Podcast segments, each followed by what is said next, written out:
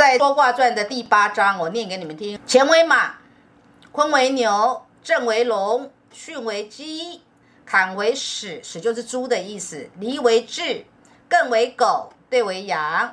第十一章呢，乾更多啦，乾为天，为环，为君，为父，为玉，为金，为寒，为兵，为大赤，为良马，为老马，为己马，为伯马，为木果。光是一个乾可以代表在自然界里面或者在人世间里面什么样的人物，什么样的植物，什么样的动物，这就是说卦传告诉我们的。读易经能不能不知道说卦传呢？也不能，因为如果你不知道说卦传的话，有些时候你在看这个卦爻辞的时候，你会突然觉得好奇怪啊。动卦天山遁，其实这个讲的就是说没有永远的舞台，时间到了你就要从舞台上退下来，也叫做说你应该懂得呢隐遁之道了。可是在整个天山遁这个卦里面，它就是用小猪跑路哦来做形容，所以如果你没有去了解说卦传，你会觉得很奇怪，为什么突然一只猪跑出来了。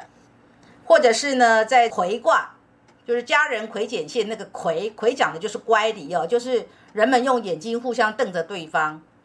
这里面就包含了不信任，包含了猜疑。在魁卦里面呢，其实也有什么，也有那当你对一个人有了猜疑，有了仇恨，有了嗔恨之后，你看对方，你觉得对方根本就是呢，就像鬼一样，或者是你看对方呢，就像一只猪呢，沾满了泥巴，然后怎样又怎样。这个在魁卦里面的卦辞里面就有。猪然后沾上了泥巴，那如果你不了解说卦传，你就不了解为什么猪又跑出来了。或者是说在颐卦里面有初爻有十二灵龟，观我朵颐，那你就不晓得为什么一只乌龟又跑出来了。那有的卦象里面你会看到，哎，有一只鱼又跑出来了，然后狗跑出来了，鸡跑出来了，啊，羊跑出来了。易经很像是一个六十四卦里面呢，我们就回到说，因为在易经的创作的年代，那个时候其实是一个非常素朴的先民的社会。既然是仰观天象，俯察地理，然后眼睛看过去的大自然的动物植物，所以远取诸象，近取诸身，在身边的有什么就拿来取象。呃，所以狗啊、鱼啊、龟啊、羊啊、鸡啊都在易经里面，包括狐狸都在里面了啊、哦。既济卦跟未济卦就是用小狐狸啊过河来做比喻。易经呢还有所谓的序卦传，我们今天的焦点就是要谈序卦传。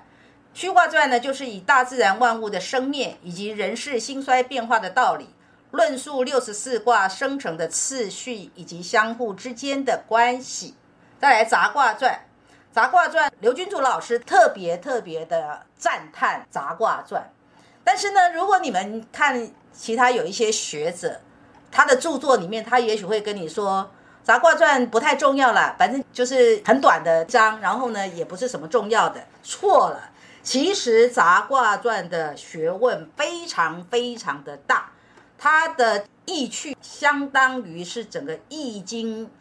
就我们可以把它想象成，如果易经是一部经，那么杂卦传就等于是易经这一部经的心经，就是佛教的那个心经，它的地位是易经里面的心经，都是用一个字就来阐述哈这个卦的义理。想想看，一个卦象它涵盖的意思非常多，可是呢，杂卦传竟然可以用一个字就可以把这个卦的那个最精髓的、最浓缩的、最精炼的，再也不能比它还精炼的一个字就可以把它讲出来啊。比如说萃聚生不来，萃呢就是折地萃，折地萃这个卦它就告诉你说，它就是人才荟萃，人才汇聚的观念，就是聚生，地风生，地风生，他说生是不来也。你要知道，看地风生这个卦的时候，我们就特别可以去想到所谓的泡沫经济，当那个泡泡吹到最大的时候，它终究会破掉，它终究会破掉。而杂卦传它就直接很简单的讲法，它就是生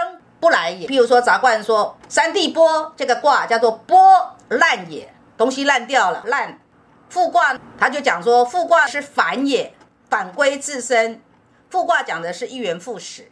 杂卦传就用一个字叫反。这个反就是我们回归到自信，我们就可以让自己一元复始。刚刚说的就是说，易经总共就是有七个传，七类的传，我再重复一次，有彖辞，有象辞，有文言，有系辞传，有说卦传，有序卦传，有杂卦传。再来，易经里面还有所谓的一个世数系统啊，就是跟占卜特别有关的，有天地之数。天地之数，什么叫天地之数？就是你现在拿出你的十根手指头，你就知道一二三四五六七八九十，一二三四五，这里面不就是一三五是奇数吗？奇数呢叫天数，然后偶数呢就叫地数。把一三五七九加起来是二十五，把二四六八十加起来是三十，所以天数之和二十五，地数之和三十，天地之数就是五十五。天地之数五十五哦。那么在易经的这个六十四卦里面，第五十五卦是哪一个卦呢？第五十五卦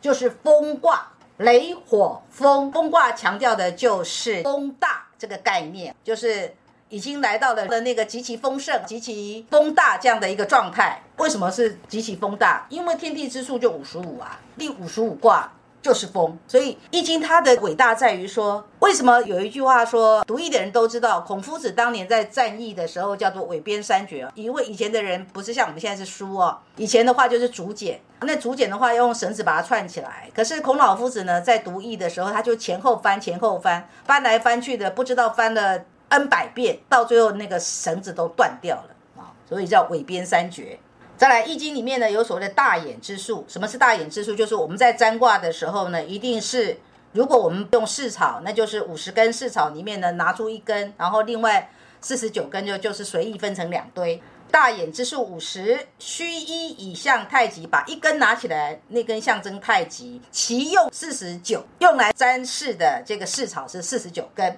所以大衍之数是五十，就是在大衍之数，我们如果用大衍之数来占卦的话，那我们经过了这个三营十八变之后呢，就是有个方法，有个机械的方法，通过这个方法呢，就可以得出那个六七八九。那么老阴，老阴这个数呢就是六，老阳这个数呢就是九，少阴是八，少阳是七。那如果你问我说，老师为什么叫老阴？老阴的意思就是说它是阴之最啊，阴之极叫做老。那阳之极呢就叫老阳，比较年轻的就叫少阴，比较年年轻的阳就叫少阳。老阴跟老阳呢，就是在占卦的时候，如果在排列上，譬如说排列上是七六八七七八，我刚刚念了六个数字哦，所以我念的六个数字里面，你们就听到哦，有一个数字是六哦，那这个六就是你所占问的这件事情，就是六的这个爻呢要动，为什么？因为它是老阴这个数字，静极就会思动。假设一个卦里面你占出来说有六又有九，那就是动两爻，就是这两爻分别都要动，因为静极思动，然后呢阳极就会转阴啊，都是这个观念。如果你要读易经，你要有这些基本常识。